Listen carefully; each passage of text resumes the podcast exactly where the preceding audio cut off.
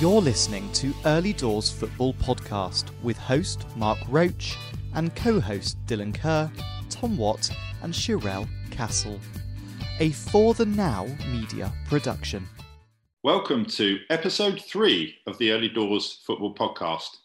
And our guests are Shaka Hislop, Mark Halsey, Dennis Greene, and Jennifer Currie. But first, it's time for Highlight of the Week. And I'm going to let this commentator on YouTube announce it. Ronaldo! Ronaldo! Cristiano Ronaldo! Yes, of course, it's Cristiano Ronaldo's move to Manchester United, and that was. Highlight of the Week. So, Dylan, uh, we're going to start with you. I've got a question for you from Marilyn Price. She says, What is your most memorable story from your time at Kilmarnock? And she also says, P.S. Do you remember me? How can I ever forget Marilyn Price? Oh my God. Um, no, she's a she's a great girl. She's a Kilmarnock super fan, and uh, I think she fancies me a wee bit. But uh, she's a, she's a good girl, Marilyn. Um, I think one memory at Kilmarnock is when I scored against our local rivals, rivals Ayr United, uh, which we've discussed with Pat Nevin before. And after scoring, I ran, I jumped over the uh, the, the stadium wall, ran up not the steps of the of the stand. I ran up, I think, ten flights of chairs, which I think broke. I think I broke five of them, uh, and celebrated with a with a Kilmarnock fan. So that's probably one of the one of the few uh, nice memories that we can broadcast live. Uh, and, and Tom, uh, I've got to come to you, I being an Arsenal I fan. don't know Marilyn Price. I don't know anybody called Marilyn Price. Um, talking about Arsenal, Spurs top of the league, Arsenal bottom. What's going on? well, Spurs are, have had a nice, easy start to the season. They sneaked one against a Spurs are all right. Spurs are all right, and Arsenal ain't. It's similar. I tell you what, though, I'm glad you brought that up. The Man City game. Sorry, just just remind me if a player strikes another player on the field of play with a closed fist intentionally, what happens to him? Well, I think there's a few things that No, no, just answer that question. Just Well- answer me that question. that should be a red off, right? That should be a red. Absolutely. So not only should Man City not have gone 2 0 up, they should have been playing with 10 men from then after. And I don't, you know, it just it winds me up the kind of the simple narrative. Look, people can make their own minds up about Mikel Arteta. They can make their own minds up about the team. For me, what's going on on the pitch is the least of Arsenal's worries, to be perfectly honest, the least of the worries. But I do look at that game on Saturday and I go, why is nobody talking about that? Why is nobody talking about the fact that Xhaka's Xhaka's um, that he got red carded for? If you look at it from the other angle, you go, that's a great tackle. He's not gone two footed. He's kept one leg tucked in, so his trailing leg won't catch the fella. He's uh, Cancelo's got Xhaka sent off. You just go, it's tough. So I feel for, to be honest, I feel for the players and I feel for Arteta on Saturday afternoon because obviously the only narrative that anybody's interested is in is Arsenal in crisis and let's get let's you know they all everybody just taste the blood in the water and let's get rid of Arteta. And it does my head in a bit where actually if you step back and go the only thing worse than Arsenal's defending on Saturday were the refereeing decisions. Arsenal should have been playing 11 against 10 from about what the 20, 20th 25th minute onwards? And but nobody mentions that because it doesn't fit the narrative. And it does it does do me sorry next question Well, Tom, Well, let, let's let's You move know on. I'm saying though, you know, you saw what you saw what Rodri did to Chambers. It's a punch with a closed fist, and Yeah, you, but- you see, you see, Kolasinac gets a booking for an open palm in the general direction of someone's face in the second half. I just, you know, if if we're going to have VAR, I don't know what it's for if it's not for situations like that because you can't blame Mike. Um, you can't blame the uh, you can't blame the referee. Neither incident was he well placed to see, but VAR has got to just pull both of them, haven't they? Got to, you've got to send the. Man City player off, and Xhaka don't get sent off for that tackle. Well, Tommy, I mean, look, Shaka does the analysis in, in America for ESPN, right? Now, I watch the game and I'm, I'm not a fan of VAR because I think it's, you know, it's good in some circumstances and then it's horrendous in the other. But you look at the Man United game with the, the goal and, and Neves, you know, when you when you analyse the, the tackle, the referee's a metre away, didn't see any contact, right? The VAR saw him touch his pad. You saw Neves take two two strides, look at the referee, and the referee didn't blow, and he fell on the floor as if he was poleaxe, you know. And he, it just this VAR thing for me, it just takes. Like I said, I don't think there was anything wrong with that tackle. I don't. I don't think it was malicious. I don't think he went to hurt the player. He went for the ball. Genuinely, he went for the ball, got it. He, he But the didn't players- just go for the ball, Dylan. He didn't just go for the ball, mate. He got the ball. Yeah, but he's got He the got the ball. But it's the Yeah. player's reaction, his scream, his cry when he got when because the referee's close, and then when he went, you know, it, it, it's just like the VAR for the penalty for Chelsea, right? The referee went over to the monitor. He didn't even get close to the monitor. He just looked at the the, the footage when it stopped, then gave the penalty and give the red card. You know, so it's, it's got to be done right. But that's my opinion. Shaka is a is a pundit on TV in America. Shaka, over to you, pal. Uh, I have to say I saw both those incidents very differently from from both of you. In, in all honesty, I, I thought there was no question uh, uh, about the Granit Xhaka challenge. I disagree with Tom. I, I think from the time from the time a player leaves both feet and and, and jumps at the ball as, as Granit Xhaka did, that, that's a red card uh, and has been for the last five or six years. Maybe wouldn't have been a red card back in our day, but for the last, I- I'll say five, five, five or six years, that that's that's been an automatic red, no question. I, I thought the uh, in the build up to the, to the second City goal, I thought it was two players tussling. I, I, I didn't see, I, I, I didn't see anything wrong with it. And, and again, I, I have no dog in this fight at all. I, I it doesn't bother me in the slightest who who won that game what happened during the course of that game. And then similarly, um, Liverpool Chelsea. It, it- it was a it was a handball on the on the line. I prevented a goal. I, the referee didn't need to go over to, to the monitor. If you ask me, that that's again penalty. Only debate is is is whether it was a red. I'm a little bit on the fence with, with that, but I, I have no criticism uh, around either of those or any of those decisions that, that you all just mentioned. Shaka. As a, it's just we've just got Dylan's take on it, and I'm I'm in Dylan's camp. I'd, I'd rather there was no VAR. I, I just Mm. as a as a person who actually doesn't, I, I don't get much pleasure watching football on telly anymore. I, you know, if I'm not Well, you're there, an I'm- Arsenal fan, Tom. You're an Arsenal fan. yeah. Sorry, I couldn't. I couldn't resist. No, no, it's it's true. There's not much pleasure to be had from that. There's not much pleasure. But generally speaking, I'd just rather be in a stadium. Do you know what I mean? And of course, VAR, the one thing it's done is completely destroyed the experience of people in the stadium. I, I, I get that. I, I, I, I, understand. I understand the concern around that, but I also recognize the um, uh, the value to, to having the right decision and and um, how much is at stake nowadays um, when if, if referees get things wrong. I mean, whether we're talking about a team finishing in the top four or not, whether we're talking about a team um, staying up in, in the Premier League or not, there, there's a huge financial implications to getting those decisions absolutely right. Um, so I, I have no problem with VAR given that. Um, I, I, I, listen. I also understand that people want to want to see the game uh, and and keep it moving, but you can't complain about VAR saying that it's slowing the game down and taking away from the experience, and then in, in the next breath, as as as Dill just did, say that the referee needed to spend more time at the monitor to to review the the um the the penalty uh, against against Chelsea. You know, we, damned if you do, damned if you don't. No, I agree, Shaka. But if, uh, I'm watching the I'm watching the game uh, on a big on, on a, in, a, in a in a in a bar in South Africa with this hundred inch TV screen, and it the, the penalty. I mean, it's it's hit his leg, then hit his hand. Okay, it stopped it going in the goal, but it didn't intentionally. And the first instant handball it as if an intentional handball. It's hit his leg, then it's it's his arm. In, in, Then- intention is intention has nothing to do with it. Though. Intention has nothing No, to do with it. Yeah, it um, doesn't and- now. and- And, and the similarly with, the Granit Xhaka challenge, he, he didn't. Nobody's saying he intended to, to hurt anybody. He left, but you leave your two feet and you jump in and, in that way, you're going to get a red card.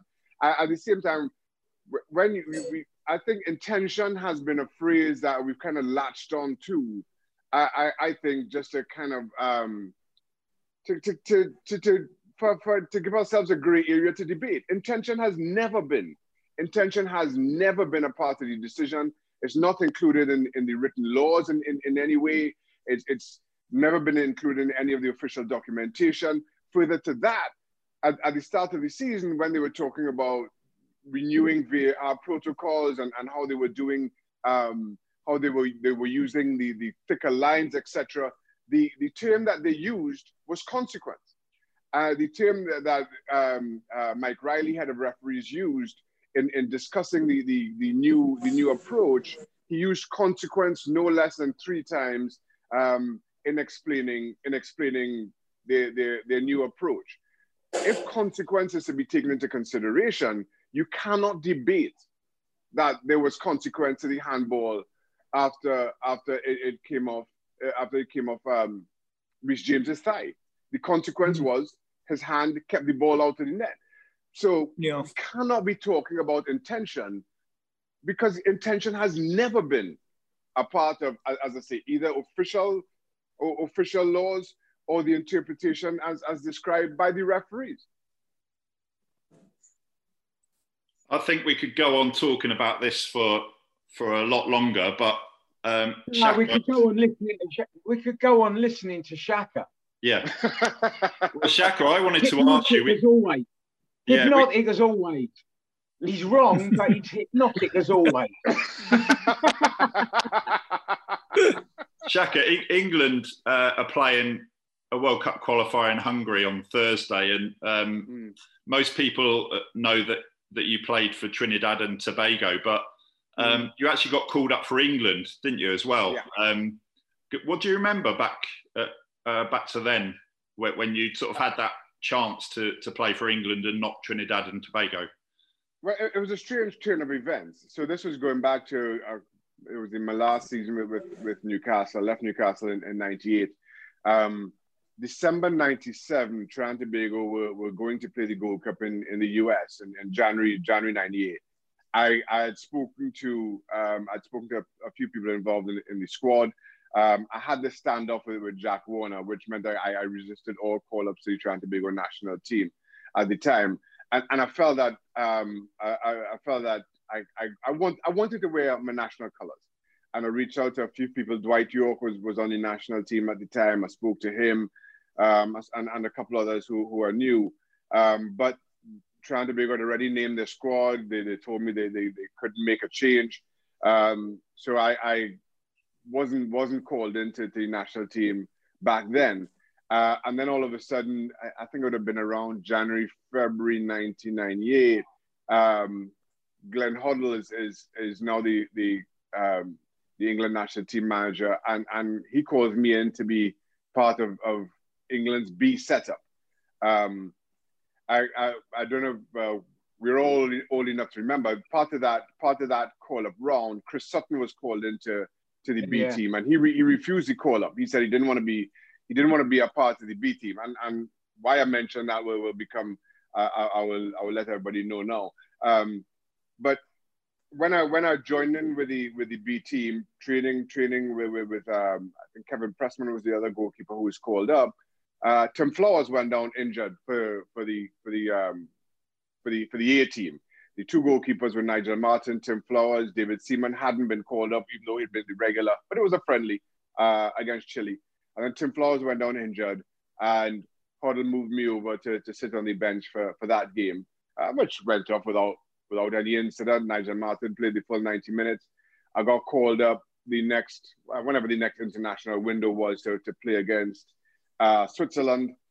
Um, I, had been injured. Um, I, had been injured playing playing for uh, uh, still at Newcastle, um, but I, I, I didn't dare I didn't dare say that I was injured or, or not not heed the call up because of what happened previously with Chris Sutton. After he pulled out, I mean, the press just absolutely hammered him. So now, even though I, I, I, I had a really bad neck and I had no mobility uh, at all, I, I, went and played. And, and, to be honest, I had an absolute stinker. I, I, I, I, I, couldn't, but I, you know, I just had to. I, I, was, I was afraid to say no because of because of the fallout around Chris Sutton. Had an absolute stinker. Um, but anyway, rode, rode the clock forward.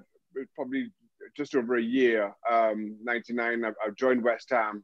Uh, Bertille St. Clair, who's from Tobago, was named national team manager.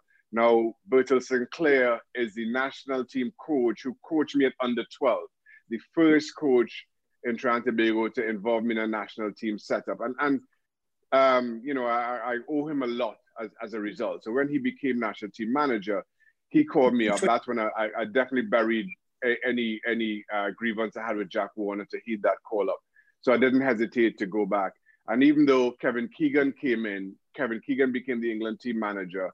He called me into an England team that summer, summer of '99 for um, I think it would, would have been Euro qualifiers. I, you know, I, I, I only ever really dreamt. I grew up dreaming of wearing the, the red, white, and black of Trinidad and Tobago. Um, so I, I, I, told Keegan at the time, listen, i have I've made my decision. Um, I'm, I'm playing for Trinidad and Tobago, and, and I've never regretted it. Never regretted it. That's brilliant. No, good man. Uh, mum, my stepmom's from Trinidad and Tobago, so oh really? I'm, I'm with you. I'm with you. Yeah, I knew there was something I liked about you, Tom. I, I yeah. knew, I, just, I wasn't sure. but look, just I, I, maybe I'm sure you'll know the answer. If you'd been, if you'd actually had to come off the bench in one of those friendly games, you would still have been able to play competitive football for Trinidad and Tobago, wouldn't you? It would only yeah. have been if you played in a qualifier, a competitive international, that you would have been blocked from playing for Trinity.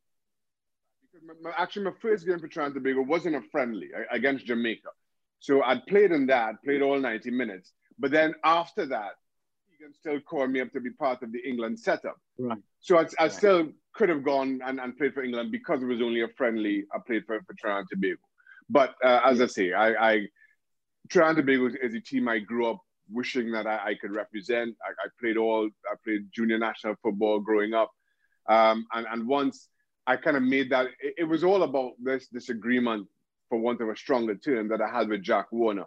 Um, why I, I hadn't I hadn't been called up before that, and, and, once I decided to go back with Bertille St. Clair, and, and I make no I, I make no secret of the fact that but for Bertille St. Clair, I, I probably would not have gone back to play for Trinidad and Tobago. Um, but I, oh, I owed Bertille so much.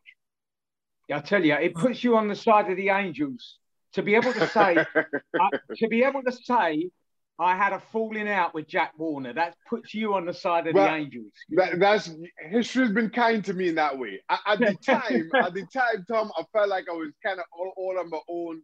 But the truth came to light, as as it always yeah. does, as it always does. Yeah, well, and you got your reward to play at a World Cup, didn't you? That's right. No, you deserved it. Shaka, it's uh, it's been been great speaking to you. Um, we'd love to get you back on an, another episode in the future if you'd like to come back and talk Absolutely. about your, your, time at Newcastle, Portsmouth, Reading, West Ham, if you'd like to. I'm, I'm more than happy to, to talk about any of those things and, and debate some of some of the issues um, as, as they come up. It's always good fun. All right. Shaka, Go on. Shaka, last question. Who was the who was your best player you played with at Reading? Sorry, I, I have got a really bad line now. I don't know what happened. no, Listen, properly Shaq Hislop. Between a Mickey Gooding, then I'm going to fall out.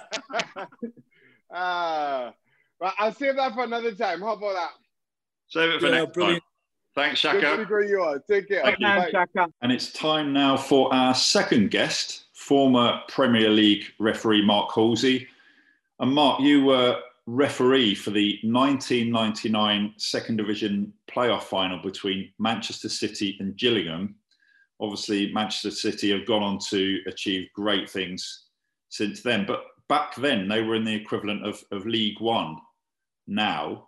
So if they hadn't won that day, do you think things might have gone differently for them after that? Um, absolutely. I think that uh, Manchester, City have got a lot to thank me for. If it wasn't for me, they wouldn't be where they are today, would they? So, um, um, those, those extra five minutes, I, I, think that, yeah, I don't think all, all City fans will never forget that that day, as as obviously United as well, because that, I mean, what a week it was for Manchester um, with United winning the Champions League and, and City getting that that, that promotion they they they, they needed. So, um, so yeah, I'm listening it was a, it was a great great day for me because it was my first ever game at Wembley. Um, so at the old Wembley, I should say, I was fortunate enough to do do do the new Wembley as well.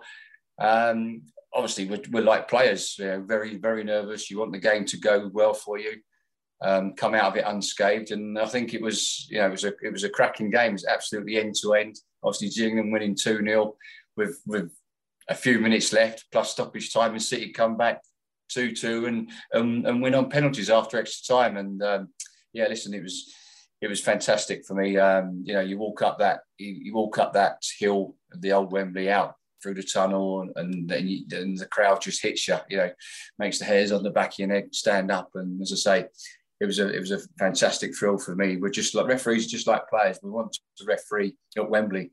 Uh, like players want to play at Wembley, um, so it was a it was a great day for me, a very enjoyable day. Um, not so sure about the Gillingham fans. They've still not forgiven me, I think. Um, but listen, you know, so all those Gillingham fans out there, I apologise for those five minutes. But as I say, that that's that's what that's what it was, and um, and, and we move on. But as I say, it was a, it was a great day. I, I remember, it, it, you know, it goes so quickly. People people said to me, just save save the moment, save the day and you know you blow that whistle to start the game and next thing you know it's all over and it just goes just so quickly um, but uh, you know what i remember it was a it was a great day and um, really really enjoyed it and what uh, mark are, some of the other sort of highlights that you remember from your career as a referee um, as i said i you know i you know obviously when I, I played for many years as a semi-professional footballer, then obviously went into refereeing, and um, you know you know, I think it's about 1988 I started, and then by 1996 I was on the national list as a referee, and then obviously promoted to the Premier League in 1999, 2000, and then 2001 promoted to the FIFA list. So you know, I was at the top of my game. So that was that was a great thrill. You know, getting getting promoted as quick as I did as a, as a referee, coming out, you know, sort of being a player. It doesn't mean to say every ex-player is going to make a good referee. That's not the case. Um, I was, I think, I was just natural. I was natural at, at, at um, at refereeing. But you know, I refereed many, many big games. Uh, you know, over over the years. Uh, you know, I, I, was it was it was a, it was just something I loved. Football it was in my blood. You know, I was played from the age of 10 you know at my, at my uh, primary school um, started off as a midfielder played there one game my uh, school teacher said you know good there and threw me in goal that's where i stayed for the rest of my football career playing in goal um, so yeah listen i, I you know I, I, fabulous memories. Got a lot to thank the uh, Premier League and the PGMOL for making me professional. Um, that was something that needed to happen. Um, so, but to say, there's many, many big games that I referee. But I think if I look back at one, um, I think it was the one where I mean, there was there was a couple because obviously, as you know, um, you know, I, had to take leave from the game to battle um, cancer, throat cancer. Um, and I was told if I survived, I would never ever referee at the top level again. So I think stepping back into that um, that reserve league of the football league, um, and then into the football league, and then back in into the Premier League. My, you know, my my first game back in the Premier League, knowing that I was told that I would never referee at that level again, was most probably the highlight of my career. Yeah, that was that was coming. That was coming back. I refereed um, Wigan and Blackpool first game of the season that season, um, and come out to you know a standing ovation, by uh, um, by both sets of fans, and, and it was you know it was great. It was a football family that, that, that sort of helped help help us through as well. You know, so it was it was a thrill to to be back and and, and refereeing. I think I I managed another three seasons. Um, and uh, listen, I could have, I could have, I could have, I could have carried on a bit longer. Um, I could have carried on a bit longer, but my body was just telling me, you know, of all the the chemotherapy and the radiotherapy that my body had gone through, because obviously it's quite quite a strict regime of fitness that we had we we, we had to do, and um, my body just just shut down. um, and you know, and it told me, Mark, it was time to to um, you know leave the game because of, of you know I had a, I had a great career. I suppose I could have carried on another season or two if I wanted, if I had that little bit of loving um, from certain individuals in the management. I think had Keith Hackett still been in charge, I think I most probably would have stayed on for another season or two. But listen, you know, it is what it, it is what it is, and um, I decided it was time to, you know, perhaps walk away from the game, you know, with my reputation intact. And another thing that I think that that thrilled me was that, you know, the, the relationship I had with the fans and the players and, and, the managers of, of, of, football clubs, you know, I had the respect of them and, and, and that sort of um,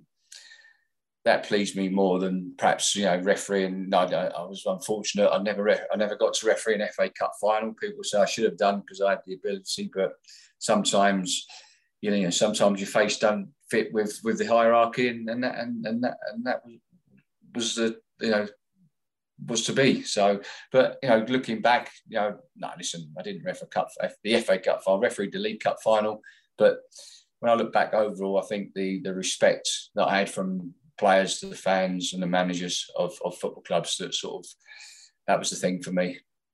Uh, um, and Mark, you mentioned obviously your uh, battle with cancer. It wasn't just yourself; it was your your wife around about the same time as well. I mean, yeah, what what was that like as uh, as an experience dealing with that? Well, it, it, it, it, was tough for both of us. I mean, obviously, my wife was diagnosed what um, well, I was she was six eight months before me. Um, I was diagnosed in the August 2009. She was January, um, but I think I had it a lot earlier. But obviously, never got it checked out. Knew there was something wrong with me, but never thought for one minute it, it was that. Um, so yeah, it was it, it, was tough. It was just before it was just before Christmas that we found out really, and then it wasn't until after Christmas she went into into um, you know hospital that they they sort of detected a chronic myeloid leukemia that she that she had, and I always remember, you know, going up to um, a few days later, going up to uh, refereeing the FA Cup third round. Was great. FA Cup third round is is a great day, great day for for referees, um, not just clubs and players.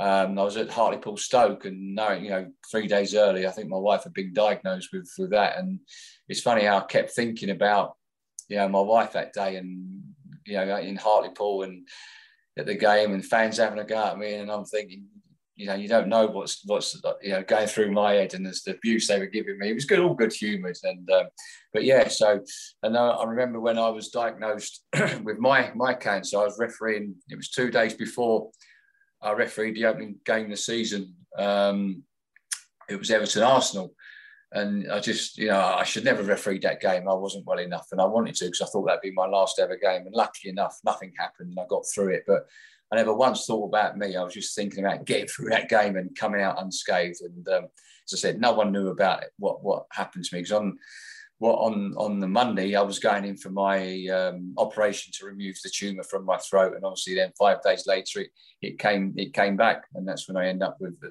the, the, the fantastic hospital, um, the Christie in Manchester.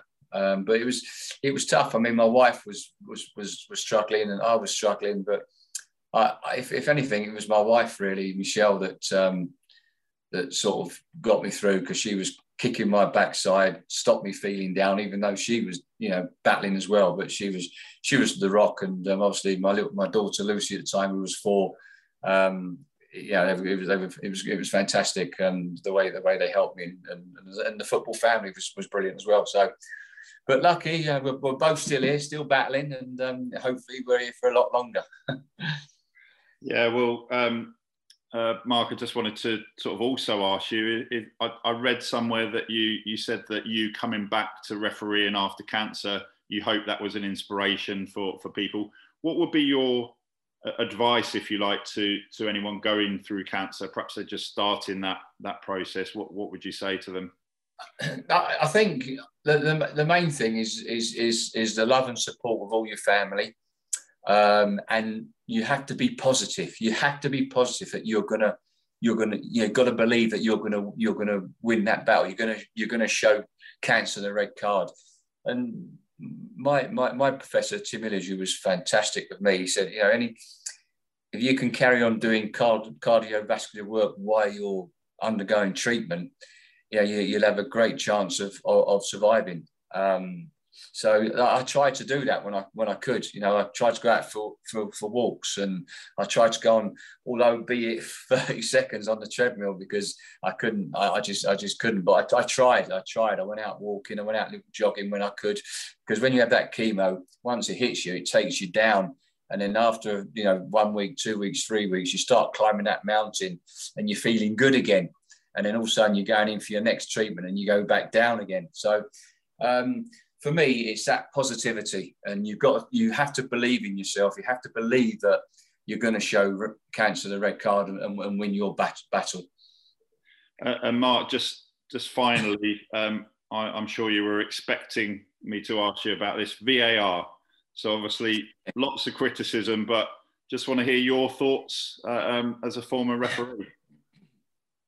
I think listen, I, th- I, think you know the last last season we saw in in in the English Premier League that it was consistent at being inconsistent, and we were we, we, we were refereeing the game far too many times. And VAR is there for the absolute howler. It's there for the clear and obvious error, not subjective decisions. as we saw um, VAR coming in last season.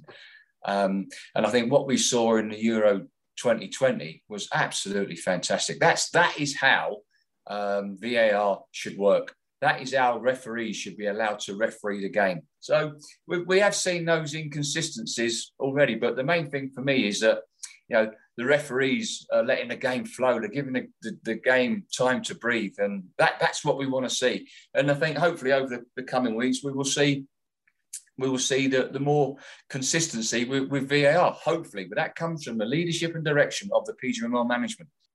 Thank you, Mark. And now we have another guest, Dennis Greene. And Dennis, you were a striker with Wycombe and Dagenham and Redbridge. What do you remember from those days? Um, obviously, you know, Wycombe was probably the, the best club I'd been at. You know, we had Martin O'Neill as a manager, and the group of lads that we had there we're still friends to this day. You know, people like Steve Guppy, Gary Smith, we were even after we left the football club, we was going on holiday every year to places like Faliraki and stuff. We'd always have a lot of lads holiday. But even now, I've been back there four or five times playing in charity matches. Um, so it's one of them where all them players have always stayed in touch. I think it's a special group. They won a lot of things. Obviously, the conference, the the playoff from um, League Two, beating Preston at Wembley the year before. We'd had the trophy final at Wembley, doing the double, winning the league. I think only four clubs have achieved that. So it was a really special time, the three years we had at Wycombe.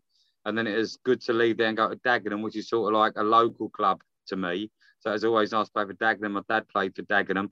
So that was quite a special time as well. So two fantastic clubs and two teams I really enjoy playing for. You went out to Finland, didn't you? You played for FC Haka, I think that's how you pronounce it. Um, from it depends if you had a drink or not. Yeah, from 1999 to 2001, I, I think that's right. Yeah. Um, and during that time, they they won the, and I'm going to try and pronounce this, the Veikkausliiga, which is the Finnish Premier Division. It's probably yeah. wrong, but never mind. Yeah. Um, and they qualify for the Champions League. So, what do you remember from your your time in Finland? We did. It's amazing time because I was playing non-league football at the time. Um, over here. I think I might have been at Wealdstone at the time. I was now at the um, twilight of my career. Like I was in Finland from like 32 to 34, and I was playing over here for the season, then going out there in April, and then spending five months out there because after that it was frozen. And I remember in my first year when we won the league with um, FC Haka, we reached the Finnish Cup final as well, and we played at the National Stadium in their equivalent to the FA Cup final, and it was minus 15 the day we played but obviously under soil eating. But the season had ended, but we had three weeks now to wait until this cup final, and we were training with snow coming down most days. It was quite incredible. So a really, really good experience. And then when we won that, we qualified for the UEFA Cup, and I think we played Bangor, and then we played Panionios. Ronnie Whelan was managing Panionios at the time. And then the following year, I had two years out there. And then when we came back the following year, and I never went back out there for the third season, they drew Rangers and then they drew Liverpool in the Champions League. So I was just there maybe two years too early. If it had been um, two years afterwards, um, that'd have been two fantastic games to play in. And Dennis, you've also been a manager, of course. Um, tell me a little bit about what the managerial experience has, has been like for you. I've managed a few clubs now because starting out, obviously, my first club was your club, Windsor and Eton. Um, I finished as a player um, and got a phone call and started managing Windsor and Eton. I'd finished playing there, I think, when I was 36, 37. Then went into managing uh, Windsor. From there, I went to uh, Maidenhead when I was in the Conference South. Then I went to Chesham. Then I went to then I went to Spain for four years. I was coaching out there for Charlton for four years. Then I came back and got a job at St Neots, and then that's what brought me nearer to the sort of like the Boston end. I went from St Neots to Histon, and then from Histon to Boston United. I've had a few. yeah, and what were what were your best memories from from that time as a as a manager? Because you were at Boston for um, three years, I think, weren't you? Uh, I had three full seasons. I had 10 games at the end of one season, and I had 17 games, I think, into the next season. So nearly nearly four years, which is quite an achievement managing Boston. Let me tell you, if you go back through their history, most managers don't last longer than a season. So that was quite an achievement because they're they're a demanding bunch at Boston. But I think before that, you know, the team we had at St Neots was incredible. I had two years at St Neots. I took over from Steve Lomas, and we built a team there that was incredible. You know, they'd never been out of this UCL league in their 103 year history, I think it was. And we won the UCL and then a Division One back to back. But some of the memories from that was was incredible to have two, you know, title winning teams and um, cup winners twice. I think we made the semi final of the Vase. It might have been one year, but they were two incredible years, and that really probably set me up to get the opportunity to go to Boston.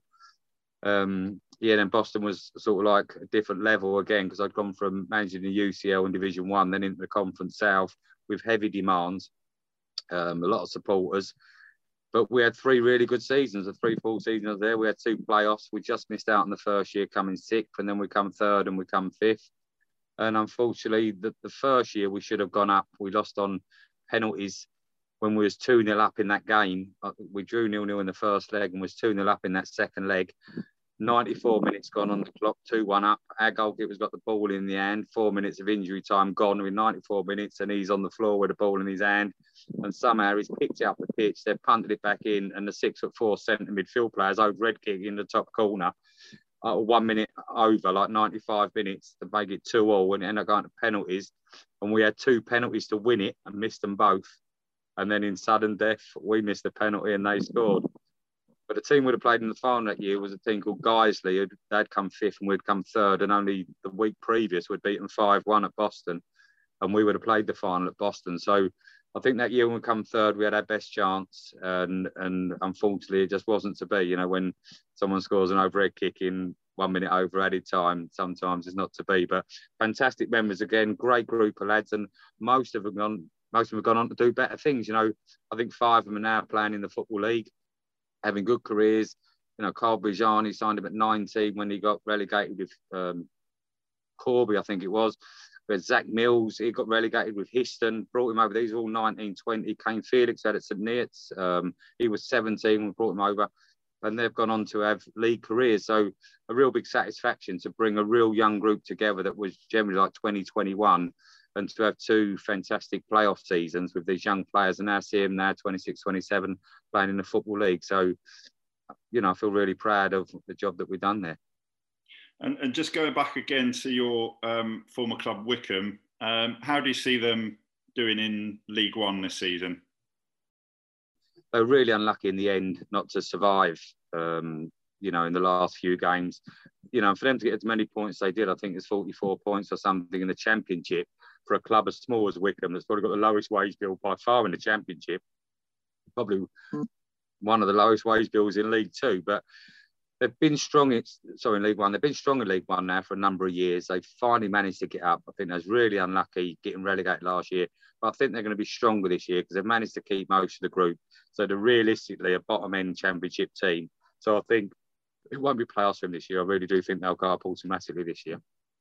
And, and what about Dagenham? And, and let me add as well. You know, Wycombe is such a great club. You know, I get emails all the time from Wycombe. This is 25 years later if ever you want to come to a game, they'll always give you a free ticket. You'll be introduced on the pitch at half time. But you get these constantly that they're such a family club. They're an incredible football club, and you know what they've achieved has just been amazing, really. And, and Dagenham in the National League, how about them? What do you think they'll do this season?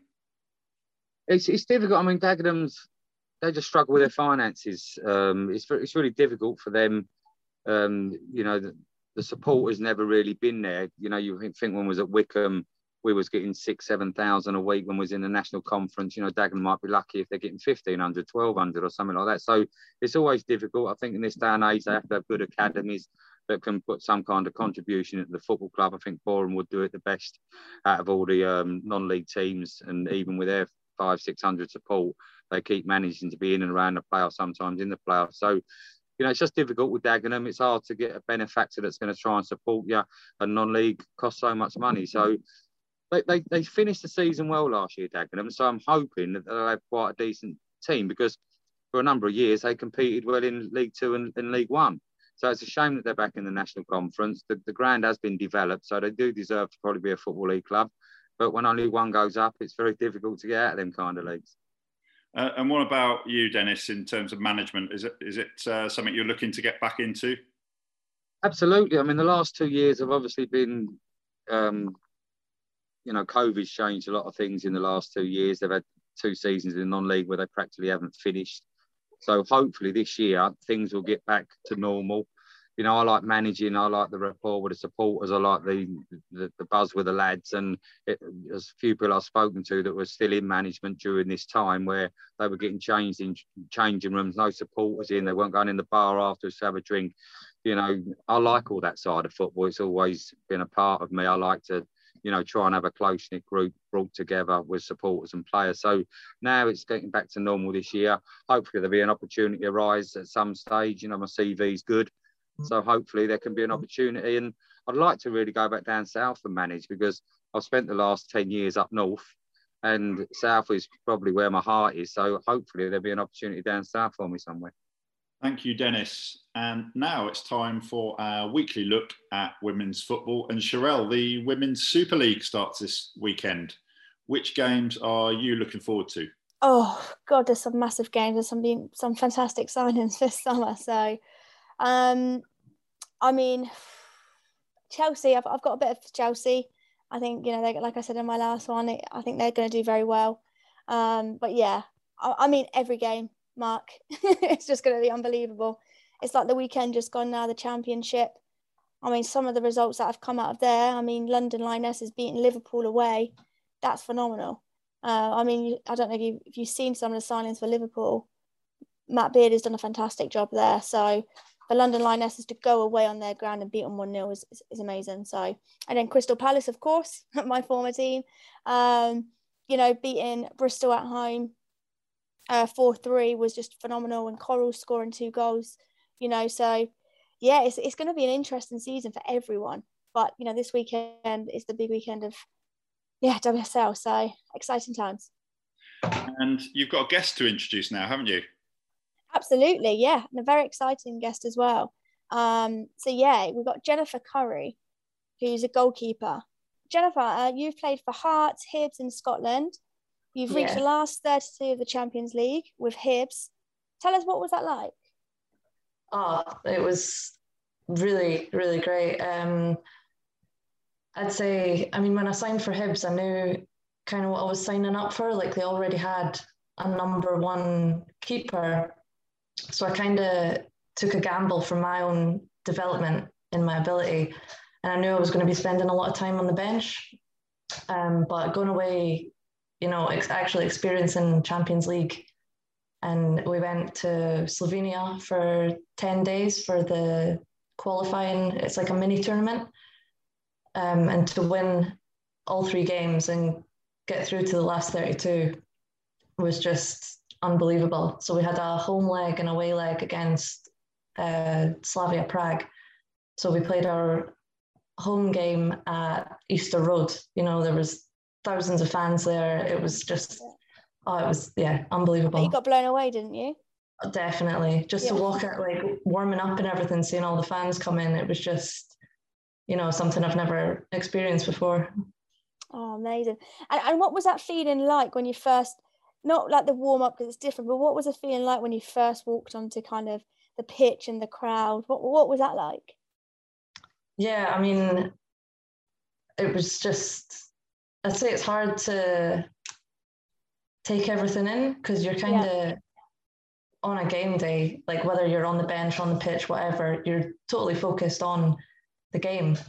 Mm. And so you don't really, I think at some point you just zone out and don't really hear the crowd. But then, like halftime, full time, when you can just step back from the game and really appreciate, you know, the state, the massive stadium you're playing in, the kind of the atmosphere. It's just, yeah, totally, just amazing. Oh, fantastic. And is that kind of one of your highlights of your career? Um, I'd say one of them. I, when I was selected for Scotland under 18s, you know, we went off and played a tournament in Ukraine. And again, that was in front of like, you know, well, it's in a massive stadium, Mm. decent for under 18s. It was a decent sized crowd. Um, and you had kind of kids come asking for pictures. And it just, for a 17 year old, especially, it's just, Yeah, you don't like that's surreal. yeah, you don't expect anything like that. That actually brought me on to my next point. So, when you played for under 18s uh, for Scotland, then what was it like getting that first phone call of, of you getting called up? Yeah, I mean, it was, I think it was done a lot differently because I'm, I mean, I'm 25 now, but back then it was kind of you got a letter or it was an email sent through your coach kind of thing. Yeah. So, yeah, just to get, like, it's just, it was a total shock. Didn't expect it at all. And for it to be something like, because I'd gone through training camps and things, but Yeah. and the training camps are like larger squads. And then they pick a team from that. So to have gone through years of the training camps, kind of been held in Glasgow and things, to then being told, right, we've got a tournament in Ukraine, which was like this, you know, no one had ever really heard of it. It was this amazing, like, new place to go. It was, uh, yeah, quite surreal. I bet, I bet, fantastic. That's really good. And then you played in Bulgaria last season, then uh, for Pirin. Sorry if I pronounce this wrong. Uh, do you want to pronounce it for me? There we go. Uh, what was that experience like? Um, yeah, what was it like? Tell us a bit about it, because obviously I've never been overseas and played other than America. So is it completely different to to England and Scotland? What was your experience like? Yeah, I mean, so th- it was a totally difficult to explain. Like it was really kind of last minute. The fact I even went over there, my agent just said one day, like midweek, "Oh, I've got a team. Like, how do you fancy Bulgaria?" And I was like, "Well, I'm gonna have to look it up because I don't actually know where it is. Like, what money they use. Like, and I don't know anything about Bulgaria." And he was like, "Oh, the coach like really wants to know. Like, I've sent him your footage and everything." And uh, by the end of that week, I was speaking to the coach, and by the Monday or Tuesday, I was flying out. So it was like it It's a was quick turnaround. very quick. So I don't, Yeah. I really don't think I had enough time to fully process what I was getting myself into. I So guess like- sometimes they're the best ways, aren't they?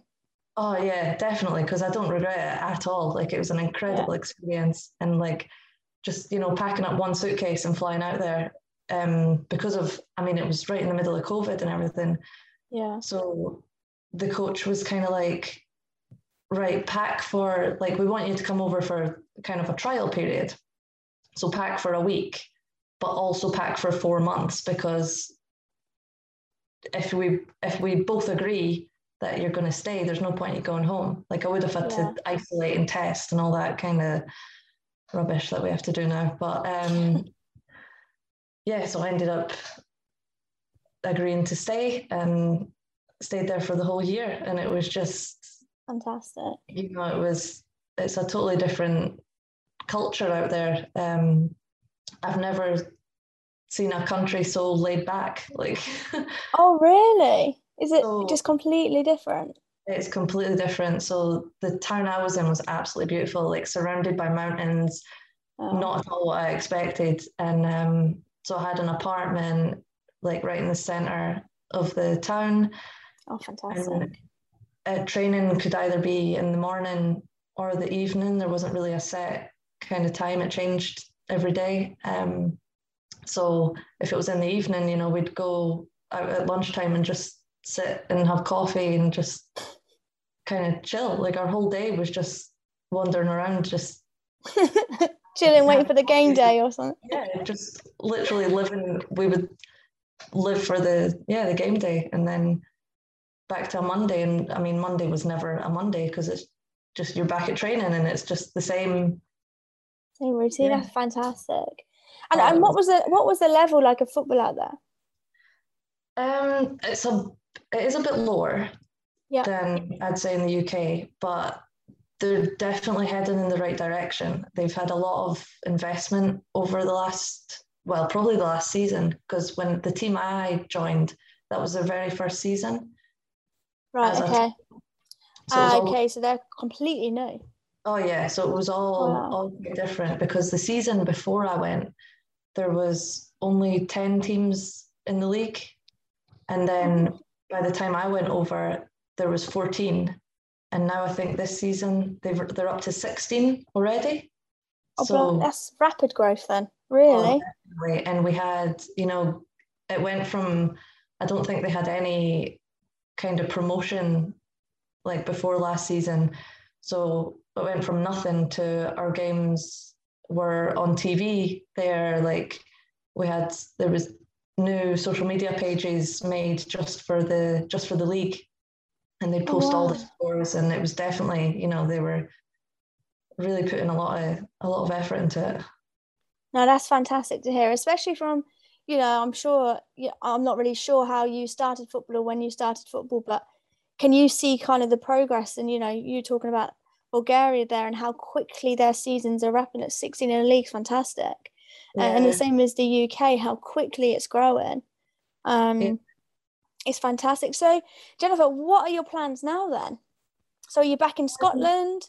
so I'm back back in Scotland, still uh, looking for a team. Had a few problems with uh, Brexit, Okay. so non-EU passports and all that. Um, but really, I mean, I want to keep playing, you know, as long as I can. I don't have forever, um, but I'd. I think I'm going to start coaching as well, just alongside playing, because Yeah. in the like when I was in America, like obviously I I did go there to play football and getting a degree was just kind of an added bonus. Um, so and then when I came back to Scotland, I got a master's degree in uh, psychology.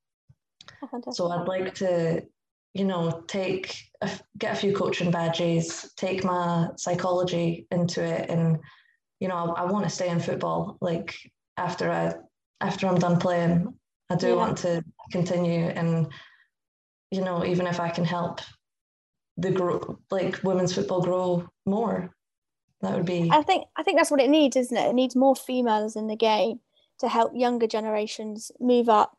Um, definitely. So no, I definitely, you know, keep an eye out for you.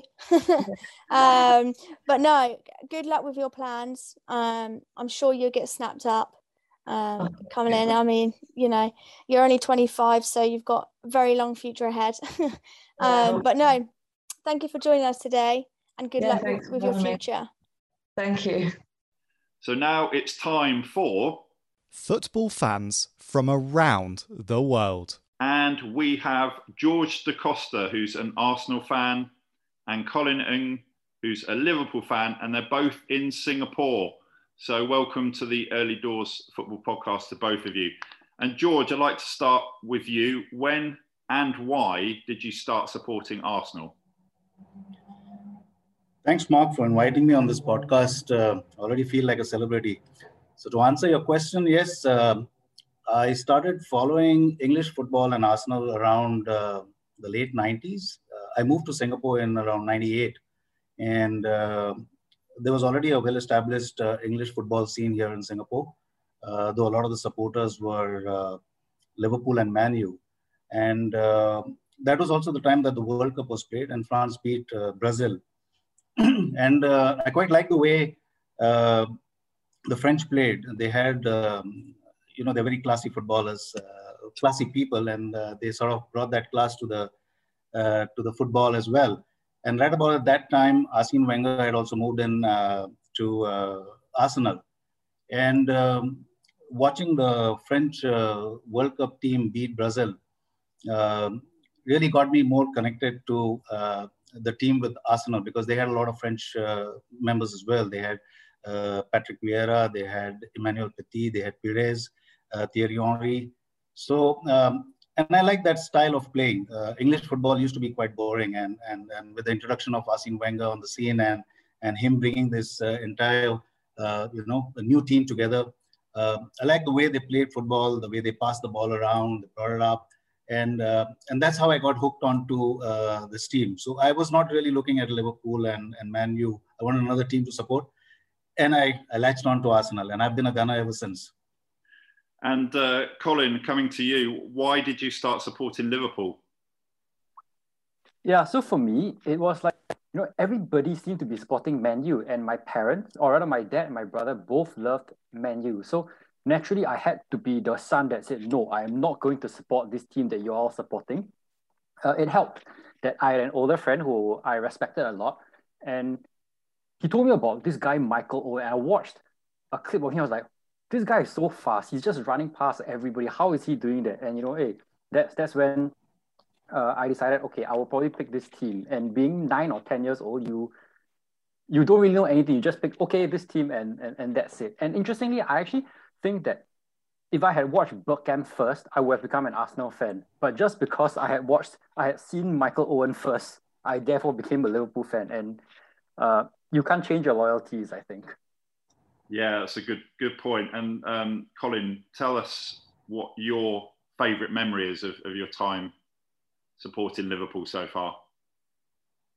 Yep. So my favourite memory is definitely the treble winning year, the one that uh, they won the UEFA Cup, League Cup, and FA Cup. I remember watching the UEFA Cup. It was, I mean, in Singapore, it's about 3, 4 a.m. when you watch the game. And I remember watching it on a Wednesday or Thursday night, getting ready to go to school.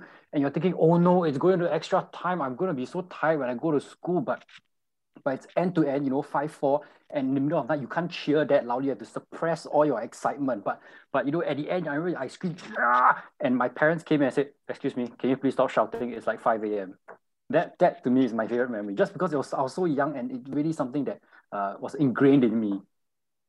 And, and George, your, your best moment as an Arsenal fan?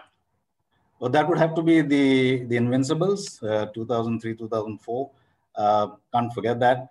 Um, excellent uh, track record. Went through 49 matches unbeaten, uh, and it, and it really came together as a team. I would say. I mean, uh, they were playing really good football from 98, 99, and it just kept getting better and better, and and they really peaked at uh, at that stage. So that would be the best moment. And um, Colin, I just want to finish by asking you, where do you think Liverpool will finish? What position this season? With Van Dijk back, I believe they'll finish first. Having him back, you know, means that the fullbacks are more willing to push forward. The midfield line doesn't need to drop so deep. It means that the strikers are nearer to the goal. They can press faster and they're going to use less energy. Uh, I'm going to say first, but I am afraid about what happens when Salah and Mane go for the African Cup of Nations. And, and George, um, Arsenal, where, where do you think they'll finish this season? Like I said before, that's a very tough question to answer. Uh, and given the way they've been, the, the last uh, games that they've played, um, I'm not too hopeful of them uh, even qualifying for uh, Europa. So I would probably put them at around ninth, but they'll definitely be in the top 10. Okay, well, thank you, George. Thank you, Colin. Uh, great to, to speak to you both in Singapore. And that was Football Fans from Around the World. And that's it for episode three. Thank you for joining us. Thanks to all of our guests, and we'll see you next week. Early Doors Football Podcast for football fans worldwide.